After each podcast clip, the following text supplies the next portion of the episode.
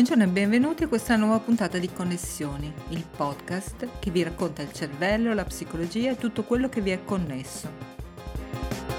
Io sono Federica Sgorbissa e questa settimana vi parlo di differenze culturali e risposta al coronavirus.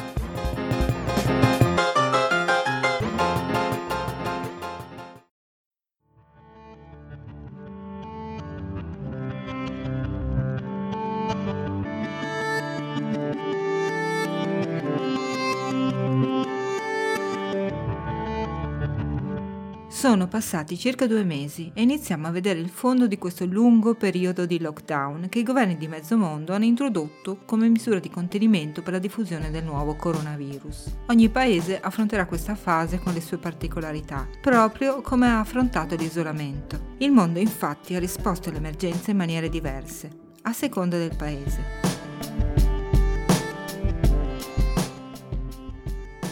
In Italia, dopo qualche esitazione iniziale, si è scelto un lockdown piuttosto radicale, con la motivazione, fra le altre, che, data la natura molto sociale e forse un po' anarchica della popolazione italiana, lasciare un margine di manovra ai singoli cittadini avrebbe portato a derive pericolose. Quindi, per esempio, per buona parte del periodo di distanziamento sociale, niente attività sportiva o passeggiate in solitaria in luoghi pubblici, perché, come si era visto nei primi giorni di isolamento, se lasciate al proprio metro di giudizio, le persone finivano per esagerare ed affollare parchi e altri luoghi pubblici cittadini, creando assembramenti pericolosi.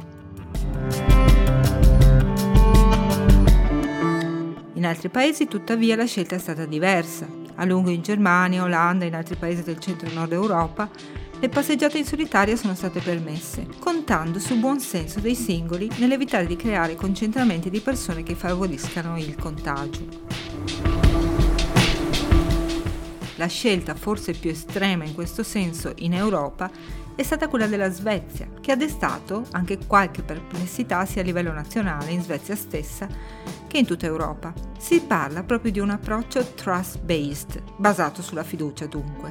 Una blanda raccomandazione agli anziani di stare in casa, di mantenere il distanziamento sociale per tutti gli altri, lavarsi le mani ed evitare i viaggi se non strettamente necessario. Per il resto liberi tutti, le scuole sotto i sedici anni sono rimaste aperte, così come anche molti esercizi pubblici. I numeri dei contagi in effetti non sono drammatici come in altri paesi, poco più di diciannovemila contagi ad oggi, mercoledì ventinove aprile, giorno in cui è stato registrato questo episodio, con circa duemilatrecento morti su una popolazione di circa dieci milioni. Comparata all'Italia sono molte di meno, dove abbiamo avuto infatti circa duecentomila casi confermati per quasi ventisettemila morti, su una popolazione di circa sessanta milioni.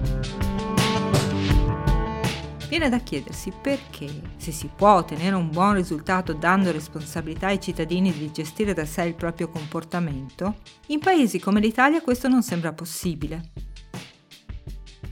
Certamente esistono fattori contingenti che variano continuamente, quale fazione politica per esempio ha il governo in un dato paese, la fortuna, sfortuna per quel che riguarda i focolai, almeno quelli iniziali, e altre cose ancora. Ma è lecito pensare che nel tipo di risposta comportamentale alle epidemie e alle restrizioni imposte c'entrino anche gli stili culturali di un paese. Lo stereotipo dei nordici come più attenti al bene comune e ligi alle regole è reale? E se sì, si può sfruttare come sembra fare la Svezia per gestire l'epidemia, evitando però un blocco radicale delle attività, specie quelle produttive, che rischia di mettere in ginocchio l'economia mondiale per un lungo periodo?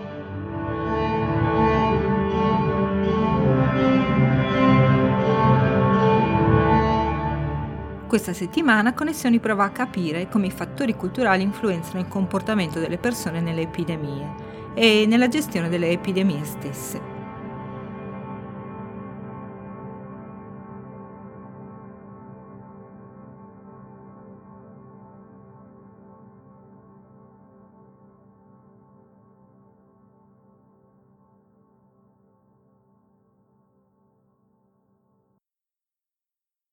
Jan Geert Hofstede è un sociologo olandese, figlio di Geert Hofstede, il creatore della famosa teoria delle dimensioni culturali. Geert Hofstede è scomparso di recente, poco prima di questa crisi mondiale. Jan Geert, il figlio, ha collaborato con il padre nello sviluppo di questa teoria molto citata e talvolta criticata, che mette in campo sei dimensioni che definiscono lo stile culturale di una popolazione e si intersecano fra loro. Le dimensioni, in realtà, come spiega Hofstede stesso, non esistono come oggetto reale, ma sono un modo semplice per descrivere un popolo e formulare ipotesi e previsioni sul suo comportamento. These uh, six dimensions of the model of Hofstede, in which I have participated, but many other researchers have done similar work to, uh, actually specifies six. Queste sei dimensioni del modello di Hofstede, al quale ho collaborato, ma molte altre ricerche hanno fatto un lavoro simile, questo modello specifica sei grosse questioni che riguardano come organizzare la vita sociale. Se gli individui vogliono essere una società, devono risolvere un certo numero di questioni di base, altrimenti finirebbero per essere sempre in conflitto. Le questioni riguardano quanta libertà vi è per l'individuo, quanto gerarchiche sono nelle relazioni fra le persone, come si vedono i ruoli di genere, qual è l'atteggiamento verso aggressività e violenza o verso l'incertezza, cosa si pensa di passato e tradizioni o del futuro, della libertà di fare quello che si vuole. Tutte queste questioni vengono inculcate nelle persone fin da piccole, per così dire, col latte della mamma. Per questo sono molto difficili da modificare. Uh, are given to children with their mother's milk, so to speak. Which means that it's very, very hard to change them across the generations.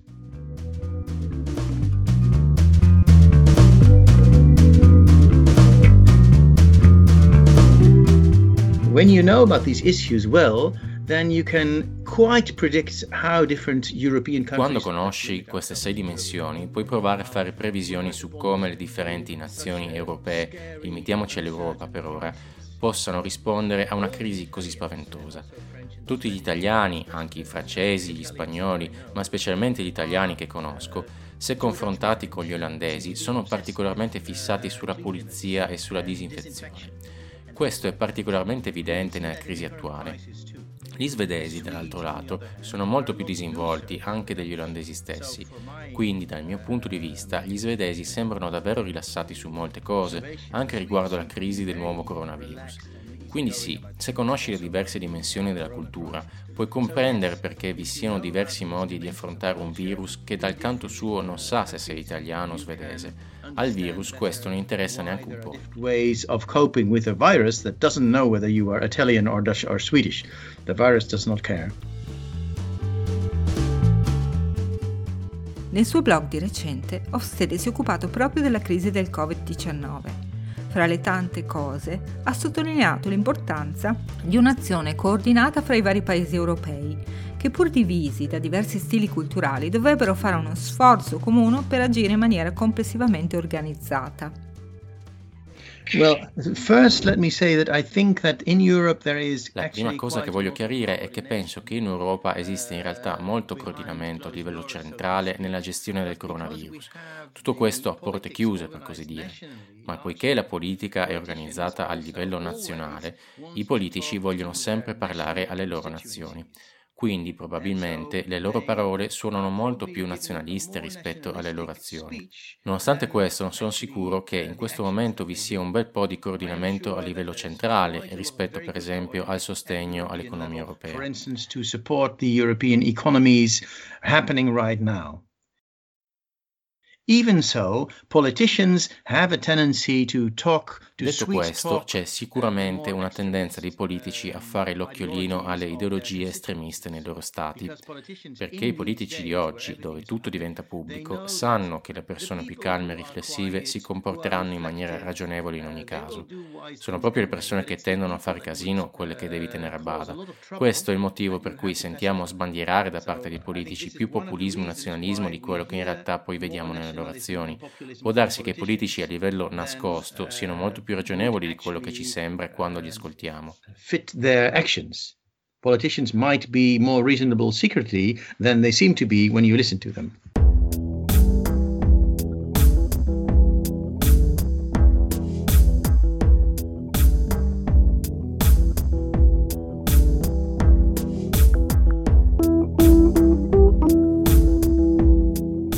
Le L'epidemia da covid diciannove sta mettendo a confronto biologia e cultura. Un virus che agisce in maniera uguale sui nostri organismi, che sono sempre gli stessi, da nord a sud e da est a ovest, viene affrontato anche attraverso stili comportamentali che passano attraverso il filtro della nostra cultura. Ogni nazione ha il suo stile, per questo bisogna pensare a misure diverse usando stili diversi. Nell'Unione Europea abbiamo il gran privilegio di godere di un certo grado di apertura, per esempio tu sei a Trieste in Italia e hai la possibilità di avere notizie sulla Svezia e su come fanno le cose lì. E puoi pensarci su, sarebbe ragionevole o no, queste scelte potrebbero andare bene per la situazione italiana o no. La cosa sorprendente è che tutto questo non elimina le differenze e non lo ha fatto per secoli. Faccio un esempio, avete la pasta cinese che è diventata molto popolare in Italia, che è diventata la pasta italiana. Ma non è la stessa cosa, ha acquisito il suo istintivo stile italiano. Il contatto porta a copiare, ma con delle modifiche. Questo succederà sempre, le società non diventeranno mai un'unica zuppa globale omogenea. Allo stesso modo, negli ultimi decenni, abbiamo iniziato a viaggiare così tanto in tutto il mondo che dal punto di vista del virus siamo davvero un'unica zuppa. Il virus può arrivare ovunque e molto velocemente. Quindi è vero, abbiamo la responsabilità di mettere a punto politiche comuni.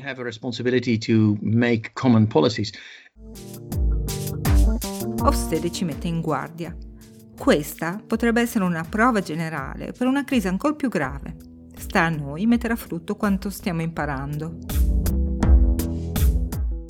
I do hope that Uh, this little crisis, because corona only, even though it's a really big tragedy in some countries, such as in Lombardy in Italy, Italy, it's still only. Io spero davvero che questa piccola crisi, perché anche se il coronavirus è una tragedia in alcune zone, come per esempio in Italia, in Lombardia, uccide però tendenzialmente le persone in un certo senso più deboli della società. Voglio dire, potremmo in futuro dover affrontare una nuova peste nera o qualcosa di simile, o un virus che uccide le persone giovani al contrario di quello che succede ora. Questo evento dovrà dovrebbe farci ragionare su come organizzare la vita per le prossime generazioni e su cosa fare contro il riscaldamento globale. Abbiamo visto che possiamo agire tutti insieme e molto velocemente e dovremmo usare la nostra immaginazione, specialmente in Europa, dove il livello di istruzione è molto alto, per essere sicuri che la crisi climatica e altre crisi non ci colga di sorpresa come ha fatto questa ora. Insomma, spero che tutto questo ci dia una bella svegliata per il futuro, perché credo che negli ultimi trent'anni, mentre tutte le cose andavano così bene, le persone abbiano cominciato a pensare solo a se stesse. È quando che le cose si fanno più difficili che si comincia invece a pensare di più alla comunità e al futuro. So that should be a beneficial effect. It can be hoped. Hofstede ci illustra le sei dimensioni del popolare modello sviluppato insieme al padre e le contestualizza alla situazione attuale. I don't think that it is true that in individualistic cultures people tend to keep the rules better. No. Uh, it's not so simple because there are six. Non credo che nelle culture individualiste le persone aderiscono maggiormente alle regole. Non è così semplice perché il nostro modello teorico prevede uno spazio a sei dimensioni. Se vuoi provare a capire un certo fenomeno, allora devi sicuramente usare due o tre delle dimensioni insieme. Provo a illustrare brevemente le dimensioni. Nelle culture individualiste, le persone sono un po' come molecole di gas. Si muovono liberamente, incontrando altre persone. L'Italia, la Svezia, i Paesi Bassi e la gran parte delle nazioni europee hanno culture individualiste. Ovviamente, quando le persone viaggiano molto, incontrano tanti individui sconosciuti continuamente, possono diffondere un virus molto velocemente. Non è un caso che dopo il salto iniziale dagli animali agli uomini a Wuhan, il virus abbia viaggiato verso queste nazioni individualiste così velocemente. È perché le persone stanno più spesso sugli aeroplani e hanno più probabilità di diffonderlo. In Wuhan, it's traveled to all these individualistic countries so fast because people just sit in airplanes more. They're more likely to spread it. La seconda dimensione è la distanza dal potere. Nelle culture molto gerarchiche, l'Italia non è una di queste, è molto probabile che i cittadini non pensino tanto a se stessi, ma cerchino piuttosto di stare lontano dai pericoli. Per pericoli si intendono i capi. In questi paesi, vuoi compiacere i capi è sempre una buona strategia per sopravvivenza. Se per esempio non vogliono che tu dica che è morta molta gente nel tuo ospedale, tu dirai che non è morto nessuno, anche se sai che sono morte venticinque persone. Questo potrebbe accadere nelle nazioni più gerarchiche. It could also happen if you have a very masculine culture, even if it's not so hierarchical. This is the case of Italy. So the, the... Una cosa simile può succedere anche se hai una cultura molto mascolina, anche se non è molto gerarchica. Questo è il caso dell'Italia. Quindi la dimensione di genere e la sua forza, e anche la potenza pura delle armi e dei muscoli, sono sempre presenti. Ed è in questo che l'Italia, la Svezia e i Paesi Bassi sono diametralmente opposti. La Svezia è una cultura molto femminile. Nominare le armi o la violenza è visto come una cosa molto retrograda in Svezia e nei Paesi Bassi, mentre essere forti e aggressivi in Italia è visto come un segno di potere. Questa è una grande differenza. Quando osservavamo Berlusconi e la sua fascinazione per le ragazze giovani, per esempio, non si sapeva se ridere o rimanere sconvolti, e molti italiani si sentivano in questo modo. Eppure, nonostante questo, lo avete votato in maggioranza un po' di tempo fa. Al contrario, in Svezia e in Olanda tendiamo ad avere leader non molto mascolini, che potrebbero sembrare noiosi agli italiani. Non significa comunque che siano migliori, come alcuni casi recenti testimoniano. Uh, not very masculine. Uh, leaders that the Italians might call boring, but uh, yeah, of a very different kind. Doesn't mean they're necessarily nicer, eh? Like in the recent case with uh, Hofstede. The fourth one, uncertainty avoidance, is about anxiety in face of the unknown. La quarta dimensione, l'evitamento dell'incertezza, ha a che fare con l'ansia per quello che non si conosce. Badate bene che non ha a che fare col rischio, ma proprio con l'ansia. L'Italia, per la maggior parte, ha una cultura che è molto mascolina e che evita molto l'incertezza. Questo significa che di fronte a un nuovo pericolo, qui si tende a sragionare. Da un punto di vista squisitamente olandese si direbbe reagire in maniera sproporzionata. La faccia opposta della medaglia potrebbe essere sottovalutare il pericolo. Nel caso del nuovo coronavirus, l'Italia è stata semplicemente molto sfortunata. Da quel che so io, siete stati colpiti molto presto in zone in cui abitano molte persone anziane, quando ancora non si aveva idea di cosa fosse la malattia. Quindi, prima che abbiate saputo cosa stava accadendo, molte persone erano già malate. E da allora devo dire che l'Italia ha affrontato la cosa abbastanza bene dal punto di vista del numero degli malati. Ma la natura mascolina che evita l'incertezza significa che le misure molto restrittive nei confronti di un nemico cattivo sono molto popolari. Al contrario, gli svedesi dicono: ok, è vero, qualcuno morirà, ma non i giovani, e non dovremmo smettere di vivere la vita nostra. Some people will die, but young people are not dying, and we shouldn't stop living our lives. L'orientamento sul lungo e breve periodo vuol dire la vita è sempre identica, orientamento sul breve periodo, o cambia continuamente e dobbiamo prepararci al futuro, orientamento sul lungo periodo. Gli italiani sono orientati sul lungo periodo come la maggioranza degli europei. Si osserva un orientamento sul breve periodo, per esempio, negli Stati Uniti o nei paesi arabi, dove le tradizioni sono molto importanti e non possono cambiare. Questo è difficile se hai un nuovo virus perché hai bisogno di cambiare. L'Italia su questo fronte non ha alcun problema. Italy has no problem with that. The very last of the dimensions is indulgence versus restraint. And here Uh, L'ultima delle sei dimensioni è quella dell'indulgenza moderazione. Può sembrare sorprendente, ma gli italiani tendono molto verso la moderazione. In Italia c'è questa idea che se le cose sono difficili e vietate è così che va la vita, mentre gli olandesi, ma in special modo gli svedesi, sono molto indulgenti. Hanno questa convinzione che la vita deve essere piacevole. Questo ha a che fare con la percezione individuale della felicità. Questo, insieme all'evitamento dell'incertezza, che è minore in Svezia e in Olanda rispetto all'Italia, porta ad approcci molto diversi nei confronti del virus. Gli svedesi perciò tendono ad adottare un atteggiamento molto noncurante e rilassato verso qualsiasi cosa, e quindi anche nei confronti del virus. D'altra parte, gli italiani direbbero: questa cosa è terribile, è una crisi gravissima, non ne abbiamo mai vista una simile. Questo significa anche che le decisioni possono essere molto drastiche, anche quando non hanno bisogno di esserlo. Can start to feel really, really bad, even when they might not need to be so bad.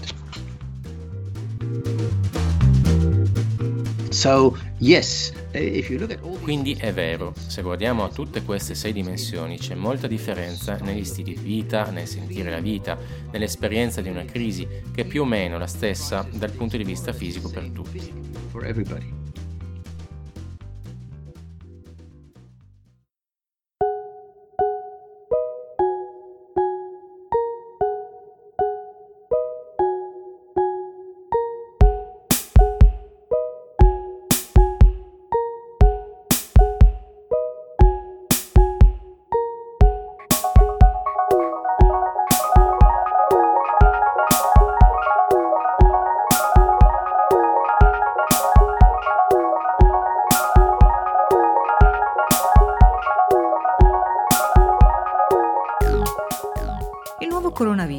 Ci ha resi drammaticamente coscienti che sì, anche nel terzo millennio, anche nei paesi economicamente, politicamente e socialmente più sviluppati, un'epidemia può colpire violentemente e sparigliare le carte in gioco, lasciandoci mediamente basiti nel tentativo di reagire. Eppure in tutto il mondo non mancano gli esempi di epidemie, anche terribili, che avrebbero potuto insegnarci qualcosa e non farci trovare impreparati come sembriamo essere. Fra le tante epidemie di Ebola che si sono viste nel continente africano, quella in Africa occidentale del duemilaquattordici è particolarmente significativa e anche in questo caso si sono potute osservare differenze nella risposta delle diverse popolazioni alle misure restrittive imposte dai vari governi.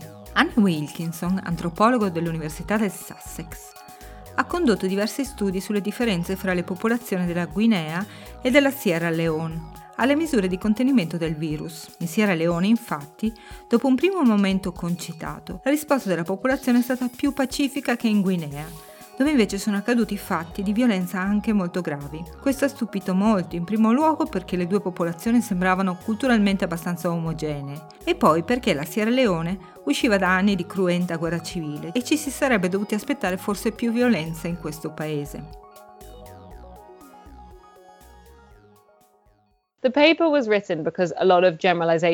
Abbiamo scritto il paper perché si stavano facendo un sacco di generalizzazioni su quanto stava accadendo durante l'epidemia di Ebola in Africa dell'Ovest del duemilaquattordici. I problemi con queste interpretazioni includevano che la violenza, il fatto che molte persone non si fidassero per nulla del governo, non portassero i malati in ospedale, avessero a che fare con una cultura africana. Con il nostro lavoro vogliamo opporci a questa spiegazione, cercando di spiegare che storia e politica nei diversi paesi hanno fatto la differenza. Ed è vero che sì, c'erano delle diversità fra quello che stava accadendo per esempio in Guinea e in Sierra Leone, i due paesi che condividono un confine e che hanno avuto entrambi l'epidemia. Sì, le cose che accadevano in ciascuno erano diverse. Nella ricerca abbiamo descritto il livello di violenza e resistenza aperta nella risposta che si vedeva nei due paesi. Bisogna stare attenti nel dire che in Sierra Leone non c'è stata violenza, voglio dire, c'è stata anche lì, ci sono state insurrezioni, c'è stata violenza, sommosse nella parte est della Sierra Leone all'inizio. Cosa è successo a livello regionale dei singoli villaggi? Certamente c'è stata molta resistenza sociale in entrambi i paesi, ma in Guinea è sembrata protrarsi più a lungo, fino alla fine dell'epidemia. Ci sono state notizie di attacchi alle autorità e c'è stato un fatto molto noto in un villaggio chiamato Uomi, dove otto membri del team che si occupava delle misure di contenimento sono stati assassinati. Successivamente, nel corso dell'epidemia, sono stati uccisi anche dei poliziotti e ci sono stati altri eventi simili.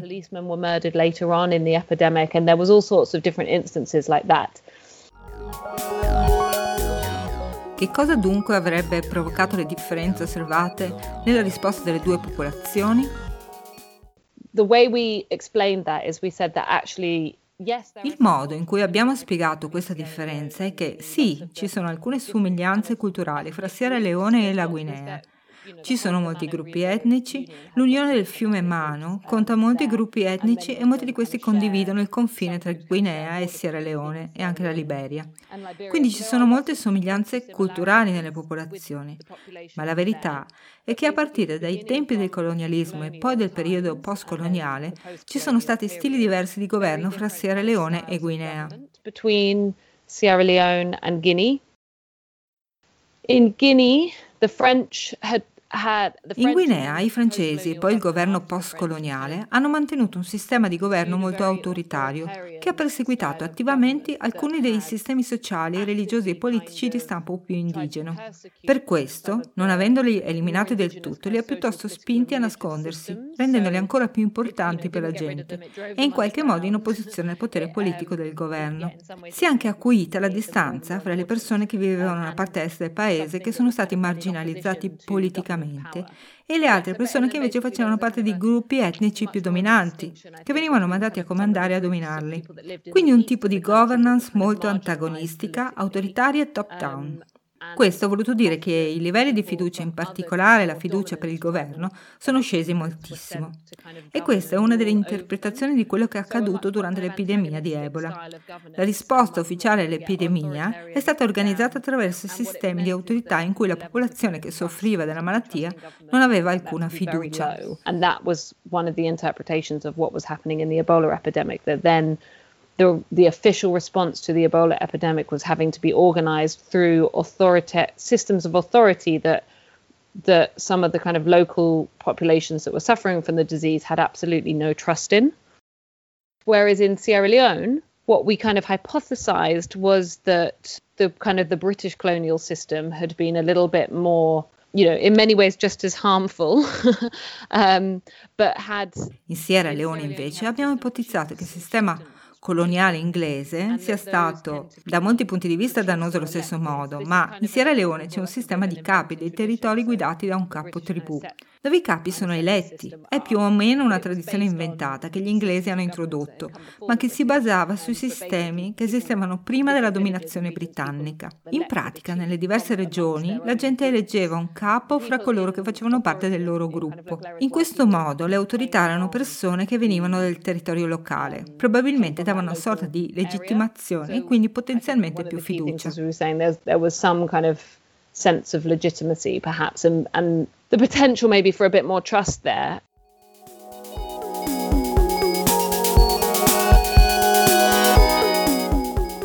Quindi, secondo Wilkinson e colleghi, nella specifica situazione africana, quel che avrebbe contato nel determinare la risposta della popolazione è il livello di fiducia nei governi, collegato a sua volta alla percezione di quanto questi fossero estranei o parte della popolazione locale.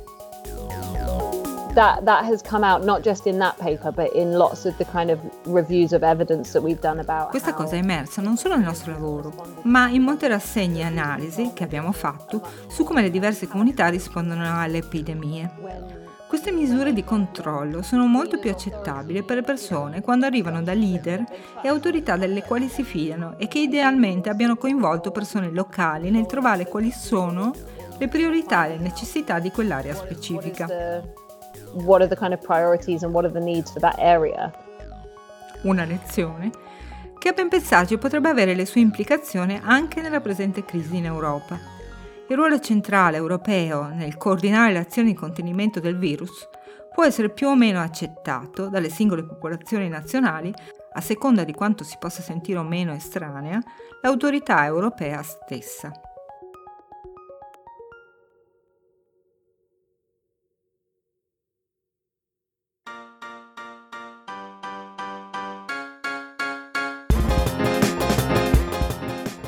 Per questa settimana è tutto. Ringrazio il collega Davide Ludovisi per aver prestato la sua voce alle traduzioni di Geert Jan Hofstede.